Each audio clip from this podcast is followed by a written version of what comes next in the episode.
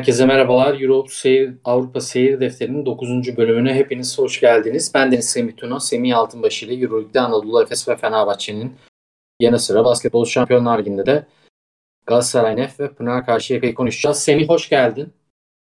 Hoş bulduk abi nasılsın? E, iyidir vallahi sağ ol. Sen nasılsın? Seni bekliyorum saatlerdir. Kusura bakma. İyilik benden de ne olsun. İyi ya Fenerbahçe ile başlayalım istersen. Olur abi. E, Monaco maçındaki galibiyetin ardından iyi gidişatını sürdürmek isteyen bir Fenerbahçe vardı ama e, yani Zenit deplasmanının zor bir deplasman olacağı belliydi. Buna rağmen deplasmanda gelen temiz de bir galibiyet oldu. E, sen nasıl buldun Fenerbahçe'yi Semih?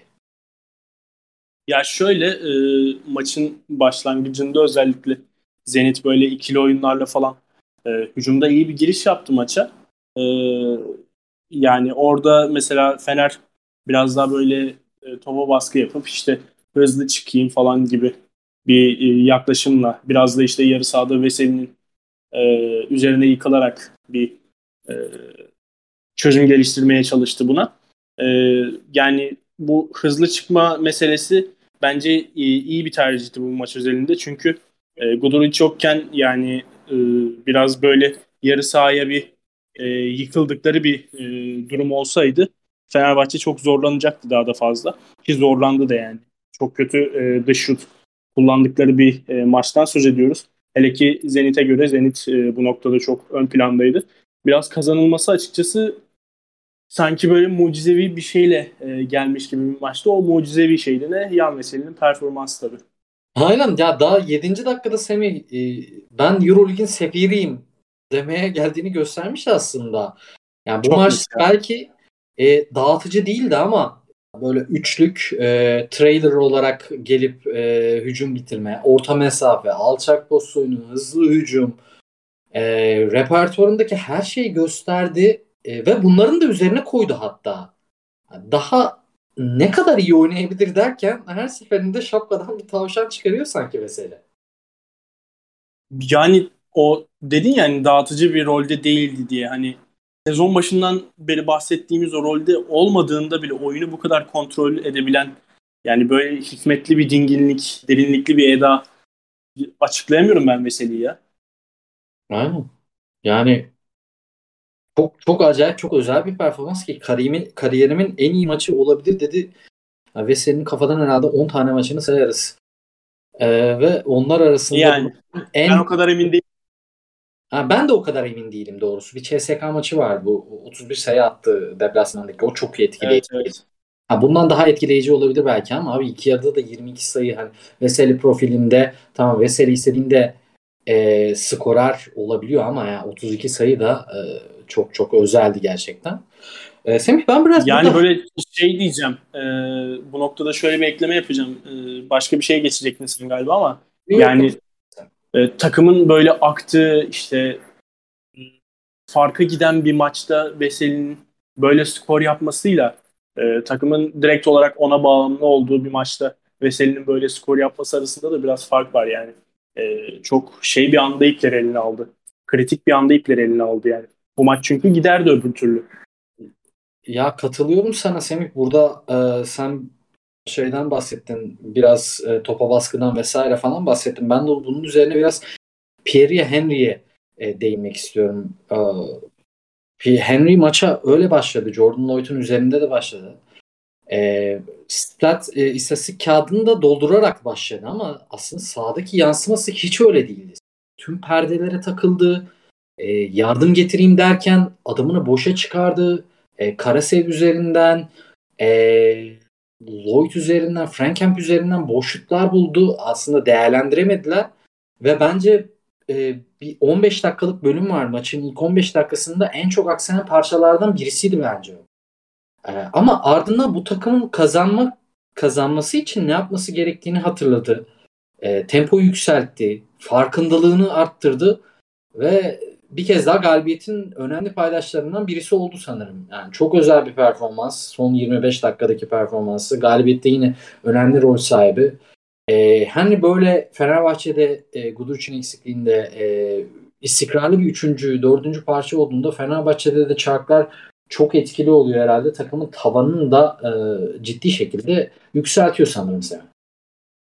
Kesinlikle e, şöyle bir şey var yani savunma bakımından evet e, işte o dediğin perdelerde takılması vesaire falan çok bekleyeceğimiz şeyler değil normalde Pierre Henry'den. E, hiç değilse savunmada sürekli bir istikrar beklersiniz ondan. E, ama ilk yarıda öyle aksadığı bir e, durum söz konusu oldu. E, ikinci yarıda ise bambaşka bir Pierre Henry vardı sahada yani. E, savunmada da yine biraz daha işleri e, yoluna koymuş bir Pierre Henry'di bence. E, onun haricinde e, sen şeyden bahsettin yani e, işleyen bir üçüncü, dördüncü parça olarak Henry'nin var olması takımda Fenerbahçe'yi e, yukarı çekebilecek bir şey olduğundan bahsettin. E, Henry sadece kendisini yukarı çekmedi. Bir yandan Devin Booker'ı da e, oyunun içine biraz böyle dahil etme uğraşındaydı. E, yani sezon başından beri bu ikilinin zaten e, güzel paylaşımlarda, güzel alışverişlerde bulunduğunu e, gözlemlemiştik daha önceden de. Booker da kendi adına yani e, çok böyle şey bir performans sergilemedi. Yani ortalama bir performans sergiledi diyebilirim hücum açısından. E, biraz tabii e, oyunun ona yıkıldığı zamanlar yine oldu şeyde e, sırtı dönükte falan. Ama Henry'nin onu akan oyunda bir şekilde oyunun içine dahil edebilmesi, bir bitirici olarak e, iyi bir şekilde kullanabilmesi zaman zaman e, etkili oldu yani. Ben Henry'nin ikinci yarı performansına da kefilim. Ya çok haklısın Semih. E, maç esnasında ben de tweet attığımda e, artık Henry de devreye girdi. E, Veseli zaten devredeydi hep. E, bir tane forvetten gelecek bir katkıya ihtiyaç vardı e, diye düşünüyorduk. E, orada Henry'nin bu kırı onun içine iyiden iyiye dahil etmesi bence fark yaratan, senin de dediğin gibi fark yaratan şeylerden birisi oldu. E, bu galibiyetin en özel taraflarından birisi e, bence Marco Gudur için olmamasına rağmen e, Zenit gibi sert bir koç takımından e, galibiyetin çalınmasıydı. Ki Marco Guduric ikinci yönlendirici olarak son dönemde e, form grafiğini de iyice arttırmıştı. Ha, bu maçta da çok arandı o mesela. E, fakat burada maç 3. E, çeyrekle birlikte 3. çeyreğin sonlarıyla birlikte daha doğrusu Nando De Colo devreye girdi. Yani sadece hücumda değil abi savunmada da hatırlıyorsun Zenit sürekli aynı seti oynamaya çalışıyordu. O 2-3 e, e, adamını savu, e, adamını savunurken böyle 2-3 perde e, sonrası çıkışlarından toplar kaybettirdi. Yine hücumda dağıtıcı, yaratıcı rolünü yerine getirdi. Cidden büyük karakter koydu bence orada. Çok net e, yani şöyle bir şey var o dediğin zaten savunma meselesinde ön plana çıkmış olması falan. Yani Nando Cola her ne kadar bir süper yıldız olsa da hücum yönü ağırlıklı basan bir süper yıldız olsa da e, özverili bir karakter olduğunu, e, takım için çok yararlı bir karakter olduğunu bence göz ardı etmemek lazım. Yani öyle alelade sıkıntı çıkaracak, e, işte karakteristik olarak problemli bir süper yıldız değil Nando.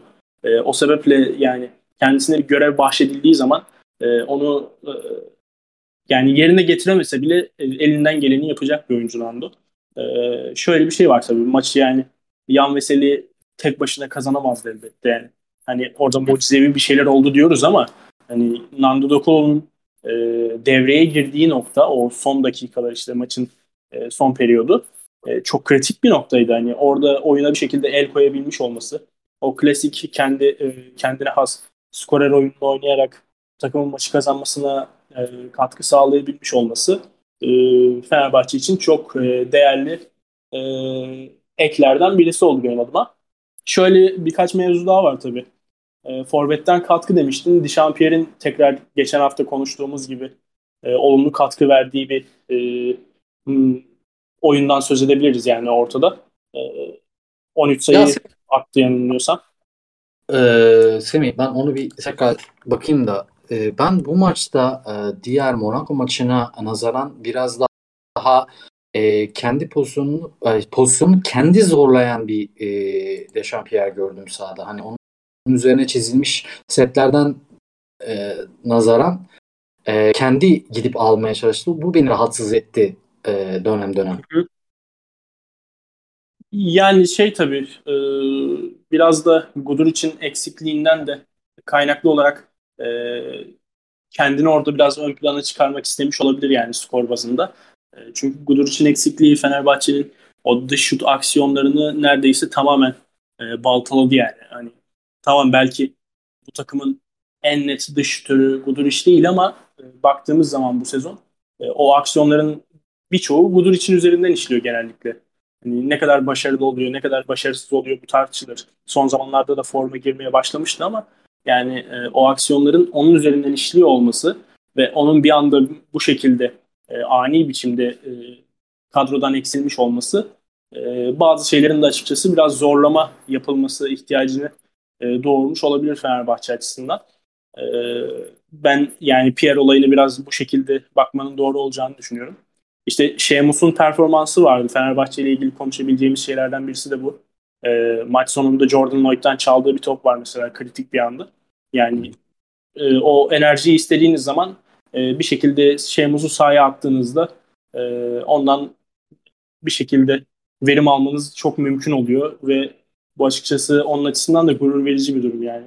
Şemus'un her hafta çıkıp bu istikrarlı, e, enerjik, hırslı oyununu sergileyebiliyor olması e, Fenerbahçe açısından çok değerli bence bir yerli oyuncu katkısı bakımından. Hı. Ee, bu maçta rahatsız eden gelişmelerden bir tanesi de bence şeydi yine e, Polonara'nın Ahmet'le birlikte kullanımıydı. Bilhassa ilk yarıda e, Ahmet 4 dakika oynadı. 4 dakikayı da Polonara ile oynadı yanılmıyorsam. E, orada e, hücumda bir e, verimsizlik sıkıntısı barizdi.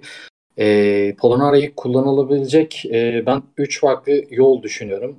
İşte Veseli ile olabilir, Booker'la olabilir. Kendisi direkt 5 olarak olabilir. 4 numara en son e, şey. Ahmet'le birlikte 4 numara oynaması bence en e, problemli yer. E, o gözüme çarptı benim bu hafta.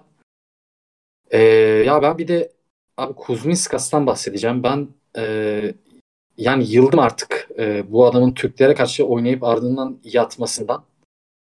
Yani bu sene ya iki maçı var 15 sayının üzerine çıktı. Bir, bir Efes'e değil mi? Aynen.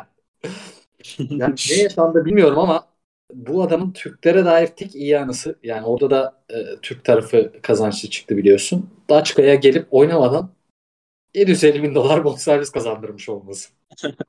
Başka da bir şey değil. E, Fener'de demek isteyeceğim bir şeyler var mı daha? Valla ekstradan 3 not almıştım. İşte Pierre Sheamus Polonara meselesi. Polonara'dan da sen bahsettin zaten. Hı-hı. Daha benim ekleyecek kalmadı. Eyvallah. Ya e, Barcelona maçının akabine Münih'in boş salonunda bir reaksiyon gelmesini bekliyorduk muhtemelen Efes'ten ama hiç öyle olmadı senin. Efes'ten bahsederken e, boyalı alandaki problemin makyajlamaları gerektiğinden, tempo yapmaları gerektiğinden bahsederiz genelde. E, maç sonunda da gerek koç Trinkieri gerekse e, Vladimir Lucic e, yaptıkları açıklamada e, sahada ne istiyorsa istiyorlarsa yapabildiklerinden bahsetti. Ya biraz göz atalım mı bu konuyu? Sence Efes neleri eksik yaptı? Ya Efes birçok şeyi eksik yapmıştır maça dair. Ee, zaten hani böyle boş salonda e, Bayern Münih karşısında bu şekilde mağlup olman e, e, yani başka bir açıklaması olamaz. Bir şeyleri eksik yapmış olacaksın ki mağlup olasın.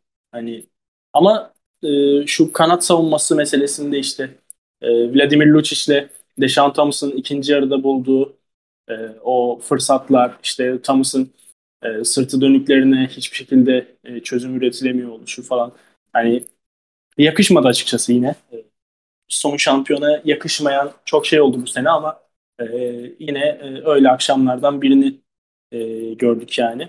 E, işte hücumda da hani çok böyle ekstra kal kat kaldıkları kimse olmadı yani. Beklenen katkıların bir kısmını aldılar. Zaten bir kısmını alamayınca maçta o şekilde e, ellerinden kayıp gitmiş oldu.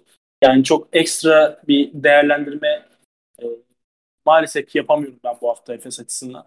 E, ya işte, Semih e, şey diyeceğim sana e, Ergen Hoca ikinci yere çıkarken röportajında topa baskının ve agresifliğin öneminden dem vurdu. Ya böyle sürekli oyunu 5'e 5 getiriyorlar. 5'e 5'e bırakıyorlar.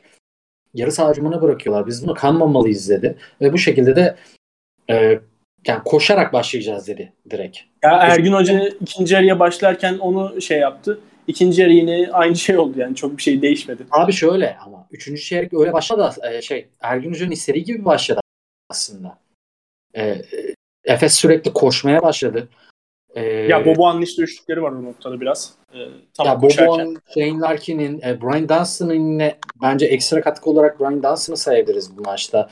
Ee, en azından işin hücum tarafında diyebilirim abi. Ee, yani ama yani sence ya benim bir fikrim var ama sana da bir sorayım diyorum. Sence Efes e, o 5 dakikalık bölümde öne geçti. 10 sayıya falan çıkmıştı fark. E, oradan sonra ne oldu? Sence kontağı neden kapattı diye sorayım. Senden sonra ben cevaplayayım bunu. Ya ben biraz e, Messi cephesinden bakıyorum bu olaya. Yani Aynen. Sen de mi diyecektin? Aynen sen devam et. Yani Mitch için bazen böyle hani ilk geldiği sezon falan da çok oluyordu. Bazen böyle nasıl diyeyim yani çok toparlayamayacağım orayı şimdi. Hani şöyle söylemek durumunda kalacağım. Hani bir sıçıyor tam sıçıyor yani. Öyle bir maçları oluyor Mitch için. Ee, bu da o maçlardan birisiydi yani. Tercihleri çok sıkıntılıydı. İşte maç esnasında seninle konuştuğumuz bazı e, işte ezber tercihleri falan oldu böyle. Yani e, Misic'den beklemeyeceğim bir performans ama senede bir iki kere de olsa oluyor işte yani. E, oradan sonra belki e, o şeye oyuna bir e, el koyabilseydi, bir hükmünü gösterebilseydi Nando'nun Zenit maçında yaptığı gibi. E, Efes e, Bayern deplasmanından sağlıklı bir şekilde çıkabilirdi belki de. Ya bir iki dedin ya sanki bu sezon biraz daha fazla oluyor gibi de geliyor. Bana da bu kontan kapatması senin dediğin gibi Minçic'le bağlantılı biraz. Ee, Minçic Efes'e geldiğinden bu yana muhtemelen istikrar anlamında Eurolig'in en iyisi. Ee, bilmiyorum katılır mısın? Ee, yani Katılırım ya net. Yani 3 3 sene oldu herhalde. Yani bu maçta da e, top yönlendirici olarak e, ben Shane Larkin oyunundan çok etkilendim seni. E, ve sürekli doğru karar, karar alan bir Shane Larkin vardı. Ama Michic'in oyuna girişiyle birlikte bu karar mekanizmasının ibresi gitgide yanlış tarafa doğru evrilmeye başladı. E, ben bu noktada hocaya da çok da fazla kızamıyorum aslında. Çünkü adamın neler yapabileceği belli ama Mitch için belki kendini burada biraz dizginlemesi ve diğerlerine pozisyon yaratması gerekir gibi de geliyor. Mesela Zenit maçında da aynı şey yaşandı. E, şey Anadolu Efes'in e, farklı kaybettiği maçta. Ama ardından abi bir Alba maçı oynadı. Sıkıntılarından böyle tamamen arınmış bir e, Vasilya Miçic vardı sahada. Burada oyunun kendisine gelmesini beklemedi. O kendi gitti. gitti. O kendi almaya çalıştı oyunu. Ee, biraz mental bazı dalgalanmalar oluyor onda dönem dönem. Bu sene biraz daha fazla sık görebiliyoruz. Ee, yani bunun minimuma indirgenmesi Efes'te çarkların dönmesine yani çarkların daha sağlıklı dönmesine sebep olacak muhtemelen. E, çünkü son çeyrekte Semih Efes e, sürekli aynı şeye oynadı. E, hiç değişik bir şey yapmadı ve farklı bir sonuç bekledi. Yani bu da haliyle gelmedi. Yani e, değişik bir şey olarak da işte Mitch için böyle 8 metreden şut sallaması falan e, Euroleague seviyesinde yani Euroleague'in en üst seviyesinde e, değişik bir şey olarak bunu sunamazsınız yani Mitch için. E, 8 metreden şut sallaması değildir bence değişik bir şey. E, o tercihleri işte çok sıkıntılıydı dediğin gibi. E, yani ama bu da böyle e, bir maç oluyor, ertesi maç çıkıyor işte e, 30 atıyor. Yani her şey bir anda doğru, kafadan uçup gidiyor. Adam seni Euroleague şampiyonluğuna taşıyan bir numaralı faktör. Ondan önceki sene de yine aynı şekilde e, bu sefer Larkin yanında yani konuştuğumuz şeylerden birisiydi. Utkan'ın da bir yazısı var işte hatırlıyorsun. Modern Euroleague tarihinin en iyi guard ikilisinin eşleşmesi Larkin diye. O sezon yazılmış bir yazıydı o yani. Hı hı. Adam adam iyi, tamam inanılmaz bir oyuncu da bazen yani bu sene özelinde bazı dalgalanmalar oluyor. Ee, bu da can sıkıyor. Ee, şimdi çift maç haftası e, biraz toparlar umarım. Ee, ben biraz da Bayern'e değinmek istiyorum seni. Ee, hatırlarsın evet. sene başında 4'te 0'la başlamışlardı. Ee, ben onları e, Trinkieri'nin Bamberg takımına benzetmiştim biraz. İyi oynayan. Ama maç sonlarında artık kalitenin yetmediği bir takımdı. E, o başlangıçtan sonra 7 galibiyet, 3 mağlubiyet kaybettikleri maçlarda çok yakın maçlar CSK maçı e, hatırlıyoruz yani. Onların elindeydi resmen ve Hilliard'ın yokluğuna rağmen eldeki bu nüveyle kazanmış olmak takdir edilesi. Artık iş Bamberg'in olayından falan çıktı. Yani Trinkier'in bu kadroyla e, bence e, ustalık eserlerinden birisi Bayern'in 14 haftayı %50 galibiyetle geçmesi. onlara ne diyeceksin sen?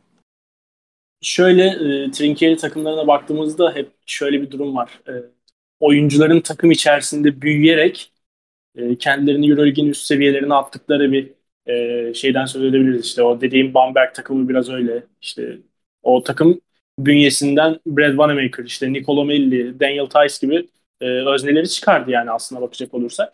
E, bu takım da biraz öyle bir takım yani işte e, Agustin Ribbit e, çok e, özel bir parça bence. İşte Sene başında da artık konuşmuştuk Semih hatırlıyorsun. Ya bu senin Jalen Reynolds'ı e, şey e, Augustin Rubit olabilir falan diyorduk. 12 sayı ortalama. Aynen aynen. Yani işte e, o noktada Lucic için belki böyle artık üst seviyeye çıkacak bir oyuncu yorumu yapamıyorsun. Biraz Eurolig'in e, veteranlarından birisi oldu artık ama e, takımın en önemli parçası Lucic.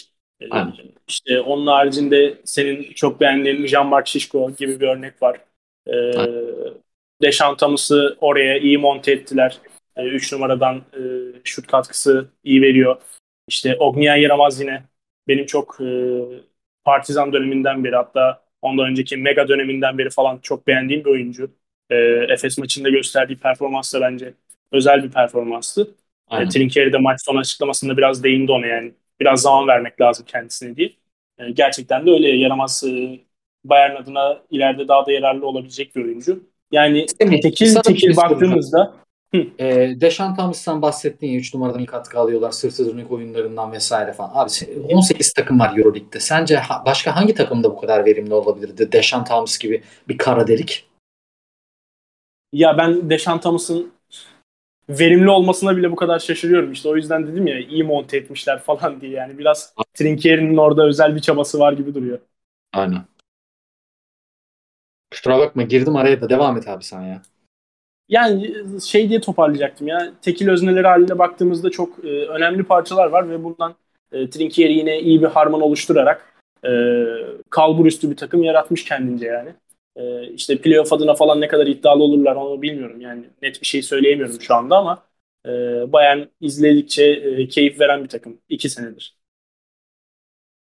Ee, ya buradan bir El Clasico'ya bağlayalım istiyorum Semih. Ee, ya ben tam izleme şansı bulamadım. Yer yer izlemek zorunda kaldım. İşte nöbetçi bir eczaneye gitmek zorunda kaldım falan. Akşamın bir körü. Ee, ya pek mühim bir şey yok da. Neyse o, o işlerle uğraştım da e, maçın e, ben Nikola Mirotic'e bakıyorum. 31 sayı. izlediğim zamanda da beni etkilemişti. Brandon Davis 16 sayı falan. E, yani neler oldu? Biraz bir özetleyebilir misin bana ya? Sertaç'ın maç sonlarındaki bloklarını gördüm. E, potayı karartmasını gördüm falan. Biraz bir anlatabilir misin ya?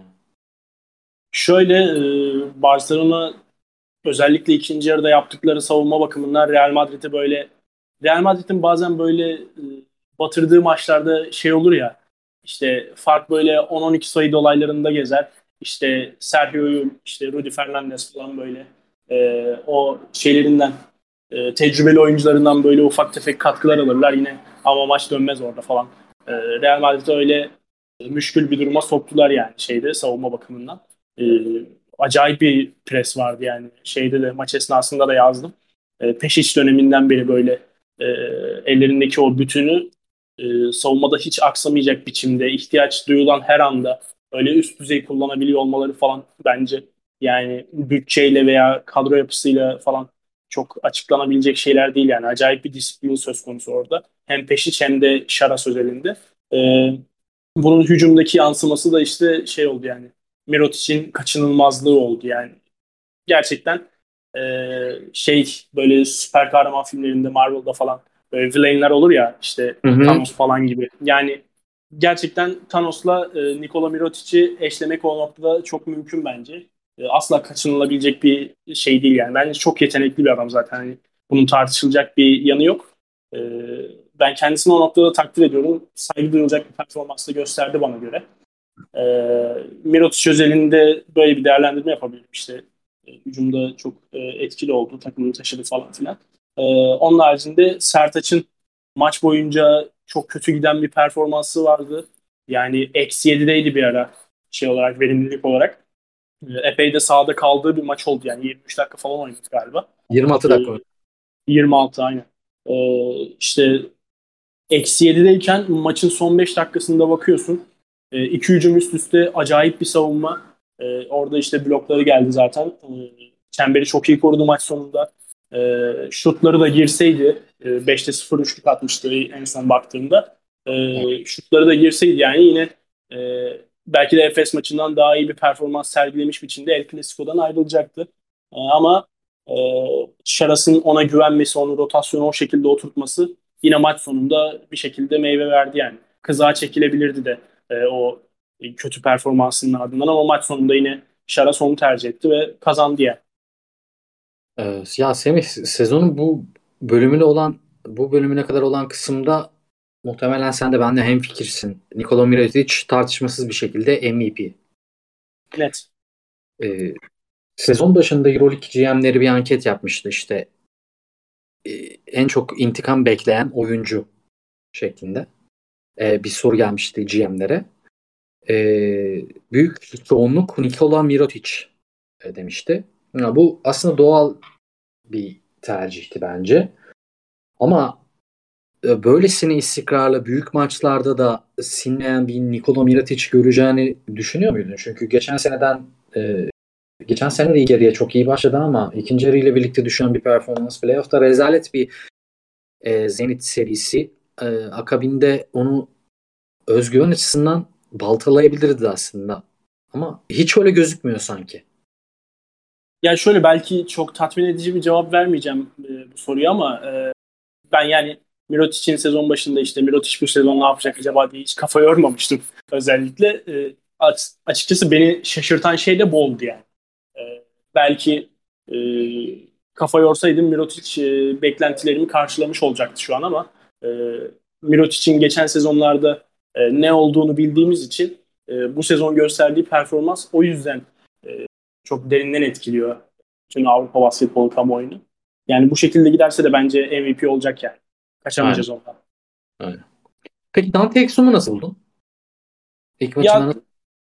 Çok e, öyle zaten değerlendirmeye alınacak kadar şey olmadı. Sadece sahada fiziksel olarak biraz e, Euroleague seviyesindeki bir kısaya göre e, fizikli durduğunu gördüm ben. E, biraz da izlemek lazım açıkçası yani öyle çok e, değerlendirmeler yapılabilecek kadar e, bir Dante Exum izleme deneyimim olmadı şahsen dün akşam. Ee, Barcelona ile alakalı bir soru daha soracağım sana. Ee, dün Twitter'da gördüm. Tanju yazmıştı. Ee, yanılmıyorsam Tanju yazmıştı. Ee, Nick oynamadığı maçlarda Barcelona'nın sanki e, böyle zincirlerinden kurtulduğu, daha rahat, daha akıcı bir hücum edebildiği Barcelona görülüyormuş gibi e, duruyor dedi. E, sen bu konu hakkında neler söylersin? E, biz Jalgiris maçı var. Jalgiris maçını ne kadar değerlendirmeye almak e, doğru olur onu bilemiyorum ama Anadolu Efes maçı, bu hafta Real Madrid maçı üst üste iki maçı, iki galibiyet kendini tüm takımlara karşı e, yani böyle gösteren bir performans, böyle korkutan da bir performans. Bu işin hücum tarafı için sen ne düşünüyorsun? E, Kalates bir el freni midir? E, şeklinde ağır bir giriş yapmayacağım ama sence bu önerme doğru bir önerme mi Semih?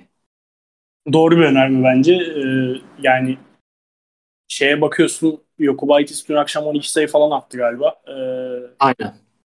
Sergi Martinez işte geçen hafta Efes maçında da etkili olan bir ikiliydi bu ikili. Ee, Martinez'in yine o işte tam sağ baskıda falan böyle çok etkili olup e, Davis'e servis yaptığı falan bir an var. Şeyde de tweetlemiştim hatta. E, sayfada da tweetlemiştim. E, işte o ikisi biraz iyi götürüyorlar o işi. Nikola Laprovitola yani ilk bahsetmem gereken şu an aklıma geldi. E, inanılmaz bir katkı veriyor hücumda. E, dış şut bakımından özellikle formunun zirvesinde. E, yani bir de Higgins olsa mesela şu anda bu takımın üzerine Kalates'i eklemeden Higgins olsa bile Barcelona muhtemelen kusursuza çok yakın bir e, profilde hücum edecek gibi duruyor. Bir yandan da Higgins'i işte savunma kısmında da düşünüyorum işin. E, acayip bir takım olacaklar gerçekten. Ama e, Kalates'in eklenmesi biraz hücum kısmında işi baltalıyor gibi yani. Çünkü e, Laprovitola'dan e, Karates'ten alabildiğin birçok şeyi alabiliyorsun. Ama Hı-hı. Karates'ten Laprovitola'dan aldığın o çok değerli dış şut meselesini alamıyorsun yani. Doğru ee, haklısın. Yandan haklısın da şey bizim İspanyol edisyonunda Alex Madrid vardı Madrid taraftarı. Hı. Biliyorsun. Abi Nikola Lab Laprovitola'dan nefret ediyor. ya geçen seneki şeylerine, performanslarına falan baktığımızda da biz hep onu e, Anadolu Efes maçıyla birlikte hatırlıyoruz Semih.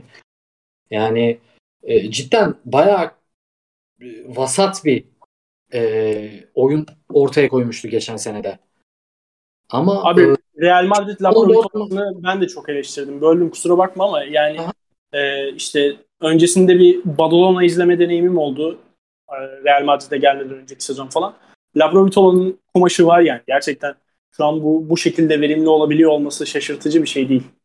Ya doğru ben haklısın. Yüzde yüz katılıyorum sana bu konuda. Ee, şeyde e, ya yeni Campazzo demeyeceğim direkt de işte Latin Amerika kökenli vesaire İspanya'da Juventus'ta e, ortalığı birbirine katmış bir adamdı. E, yani Zenit ve Baskonya'daki vasat geçen yılların ardından onu o yüzden işte Campazzo'nun olası bir NBA'ye gidişine karşılık bir e, emniyet sibobu olarak almıştı ama yani çok çok ya iyi. şimdi şöyle bir şey var orada yani Campazzo gittikten sonra e, Real Madrid'in arayacağı guard nasıl bir guard olmalı? Campazzo'nun e, açığını oluşturduğu şeyleri kapatması gereken bir guard olmalı. Şimdi Laprovitola'dan Campazzo gibi bir e, topa baskıcı vibe aldım mı hiç? Ben almıyorum mesela. Hayır. Ama Barcelona'nın ihtiyaçları tam olarak bu şekilde değerlendirilecek gibi değil bence. Doğru, haklısın. Bilhassa oyun kurucu rotasyonundaki şut katkısından bahsettin Hı. ki 4 maçta 12 e, üçlük var. E, özel. Özel yani. Özel performans. E, burada İspanyol derbisini bitirelim mi? Olur abi. Benim ekleyecek bir şey kalmadı. Basketbol Şampiyonlar Ligi'ne geçelim istersen seni. Tamamdır. E, Galatasaray'la başlayalım. E, Galatasaray son haftadan önce grubunu lider bitirmeyi ve haliyle de e, top 16'yı garantilemeyi maçında PAOK'a karşı mücadele etti ve sağdan galip ayrıldı. E, Vladimir Yankovic yoktu. Malcolm Griffin yoktu. Joshua Carter yoktu PAOK'ta. Zaten kadrosunun kalite seviyesi de Galatasaray'da ölçülemeyecek bir takım PAOK. Haliyle bu kadar eksik gelince de şansları pek kalmadı. E, ben maç öncesinde e, çok net bir şekilde Galatasaray galibiyetinden emindim. Hmm, sen e, neler söylersin? Şey de yapabilirsin. Genel bir değerlendirme de yapabilirsin. Maç üzerinde de bir değerlendirme yapabilirsin. Nasıl istersen. Ya ben bu PAOK'un eksiklerinden ötürü çok maça odaklı bir, maça dayalı bir değerlendirmeden ziyade genel bakmanın e, doğru olacağını düşünüyorum. Katılıyorum. Abi yani basketbol şampiyonlar ligi ve e, Süper Lig özelinde konuşuyorum. Yani işi Euroleague'e taşımıyorum. Çünkü Euroleague'de daha keyif veren takımlar olabilir. E, bu sezon Galatasaray hücumu kadar izlemesi keyifli bir şey gerçekten olmayabilir. Yani e, çok ayrı bir potansiyel sunuyor. Sezon başında da konuştuk bunu. Ayrı bir potansiyel sunuyorlar diye. Hala da aynı şeyin arkasındayım yani. İşte Devon Akumpursel, Melo Trimble, D-Boss, Kerry Blackshear bu dört e, parça özelinde başlayarak daha sonra yan parçaların da eklenmesiyle şimdi bu dört oyuncuya bakıyorsun. Hepsi sana farklı bir şeyler vaat edebiliyor. İşte Akun Pursel açık sahayı iyi oynuyor.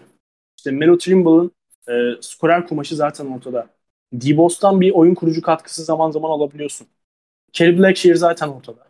Yani içeride nasıl e, takımı toparladığı ortada. Hele ki e, Krabiş'ten falan bahsediyorduk sezon başında o uzun açının olduğu bir ortamda bunu yapıyor. Belki son zamanlarda biraz düştü ama e, Blackshear Blackshear yani. Sezon evet. sonuna kadar o bu şekilde devam edecek bence yani. Galatasaray'ın şeyini kapatmaya. E, o bunların bütün harmanında sıkıntı yaşamadan, çok fazla sorun yaşamadan göze çarpan e, bir şeyler elde edebiliyor olmak bence çok özel. E, buradan ben Sadık Sadık Kabaca'ya geleceğim. Yani e, sezon başında da işte e, fiziksel olarak daha oyuna dahil olduğu bir e, düzlem planlandığını konuşuyorduk Galatasaray açısından sahada. E, açıkçası sezon başından beri bu noktada da bizi utandırmadı. Çok özverili bir performans koyuyor ortaya. E, bu maçta işte Pau karşısında da bir patlamasını gerçekleştirdi yani açıkçası. E, dışarıdan da iyi katkı alıyorsun sağlıktan. İşte reboundlara bir şekilde katılımcılık sergiliyor. E, bu bakımdan Kerry Blackshear'a bence çok yardımcı oluyor. Yani e, Sadık'ta tıpkı Fenerbahçe'den nasıl Şeyh Mus'tan bahsediyorsak Galatasaray için e, yerli katkısı bakımından çok değerli bir parça oldu. Benim Galatasaray açısından şu an söyleyebileceklerim bunlar yani. Çok keyif veren bir takım oldular. Aynen. Ya Euro Cup'tan emin değilim Semih. Belki bir iki takım işte Avramovic'li, Panther'lı, Panther'lı e, Partizan, Madarlı Partizan belki bir öne çıkabilir orada ama e, bence Basketbol Şampiyonlar Ligi'nde en dominant kısa rotasyonuna sahip olan takım Galatasaray şu anda. Yani iç sahada onların rakibi olmak çok çok zor bilhassa iç sahada. İşte Anadolu Efes maçı, Beşiktaş maçı örnekleri. Basketbol Şampiyonlar Ligi'nde kadro kalitesiyle zaten bir şekilde grupta işi çözebildiler. E, Divan Akumpursel eli sıcak olduğu zaman bence tüm Avrupa'da izlemesi en keyifli oyunculardan birisi. E, Dibost ve hmm, Melo Trimble yani Dibost ve Melo Trimble'ın üçüncü parçası olarak görülse de Divan Akumpursel işin aslı bence öyle değil en azından Şampiyonlar Ligi'nde. E, Şampiyonlar Ligi'nin sayı kralı. Verimlilik lideri ve bence şu ana kadar net MVP'si. Yani bu maçta da işte PAOK maçında da alev aldığı dönemlerde neler yapabileceğini gördük. Aynısı e, D-Boss için de geçerli. Abi ben 2014-15 sezonuydu yanılmıyorsam. E, Trabzon'da oynarken böyle potaya bakmaktan korkan, hücumu son derece limitli bir guardtı ve bu yaşadığı evrim e, sayesinde 2021 yılında Euroleague takımları D-Boss'u nasıl görmemiş diye yani nasıl görmemiş diye tabii ki göz önünde de nasıl kadrolarına katmamış diye sorduruyor bana açıkçası. Böyle o dediğin takım Euro Challenge finaline çıkan takımdı değil mi? Aynen Dibos öyle. takımıydı. Aynen. Aynen. Aynen. Ya böyle Dibos takıma hakim, kariyerinin net olarak en iyi senesini yaşıyor ve Avrupa'nın en böyle all around derler ya o tip kartlarından birisi haline geldi. Ve herhangi bir vites düşürme de pek göstermiyor açıkçası. Yani Melo Trimble'a da ekstra bir parantez açmaya gerek var mı bilmiyorum. Ee, ya şöyle e, D-Bost açısından ben sezon başında açıkçası kendimi de bu noktada biraz e, öz eleştirimi vermek istiyorum. Sadece Euroleague takımlarından değil e, benim de epey gözümden kaçmış yani D-Bost. E, değerlendirmelerimde sezon başında falan e, çok göz önüne aldığım bir oyuncu değildi. Biraz daha böyle Devon Akumpursel, e, Melo Trimble ekseninde e, bakmaya çalışıyordum işe. E, Akumpursel özelinde de o şey hatırlarsın Tofaş sezonundan. E, çok özel bir rebound katkısı falan vardı. Bence bu üçlü arasında en özel oyuncu kesinlikle Akun Pursel yani. Bunun tartışması yok. Ve Hı. ben e, iddiayı biraz daha yukarı taşıyarak e, sezon sonunda belki e, onu daha yukarılarda görebiliriz diye düşünüyorum. Aynen. Bence de olabilir. Ya bu D-Boss şu an dediğim şey işte 2021 yılında Euro takımları onu nasıl görmemiş falan dedik. Yani bu performansına dayanarak diyoruz tabii ki canım. E, şey e, geldiğinde de böyle yüzde yüz içine sinen e, bir guard mıydı? E, bana sorsan benim de ya ne vardı acaba markette nereye gidebilirdi diye bir sorgulayabilirdim herhalde ben de ama hani şu gösterdiği performans maç başı 15 6 8 gibi acayip yani acayip Avrupa için acayip istatistikler ki bu hani ne bileyim şeyde e, istatistik kasmanın rahat olduğu Adriyatik'te falan da olmuyor. Yani Türkiye liginde oluyor. Hiç fena değil. Yani bu saydığımız aslında kısa triosunun oluşturduğu Voltron'la Galatasaray böyle bir buçuk iki dakikada 10 0 seri yapabilecek böyle aradaki sayı marjını en kısa sürede açabilecek bir takım hüviyetinde ama ters taraftan da bakacak olursak Semi savunmadaki yumuşaklık da aynı şekilde aslında. Melo zaten iyi bir savunmacı değil. Ee, siz bir de 5'e de kayabilen 2-4 numarayla oynuyorsunuz genelde. Ya bu esneklik sağlıyor takıma. Ama sürdürülebilir bir yapı olmuyor haliyle. Sadık'ın hala e, maç tecrübesine ihtiyacı var. PAOK maçında inanılmaz bir özel bir performans göstermiş olsa da hala oynaması gerekiyor. Kevin'in de savunmada istikrar problemleri olabiliyor. O sebepten böylesine hızlı seri yakalayabilirken aynı zamanda yakalanabiliyorsunuz da. Ee, yani biz sezon başındaki podcast'te e, dönem dönem Twitter'da dönem dönem e, kendi iş grubumuzda konuştuğumuz üzere bu takıma 6. yabancı takviyesi gelmediği takdirde yapılan e, bu yatırıma bence çok yazık olacak.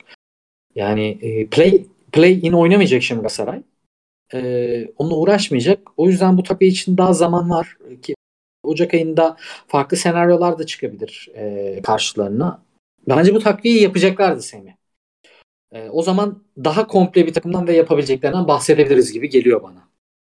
Ya şöyle e, ben biraz daha açıkçası şey noktasındaydım hani işte bu problemlere alıştım. Hani Galatasaray artık bununla idare etmeye e, odaklı bir takım olacak. E, bir şekilde de idare edebildiği kadar idare edebilecek gibi düşünüyordum ama şimdi sen böyle söyleyince açıkçası biraz kafamda dank etti yani. Gruplarda bu kadar dominant bir performans sergileyebilirsiniz e, bu düzlemde.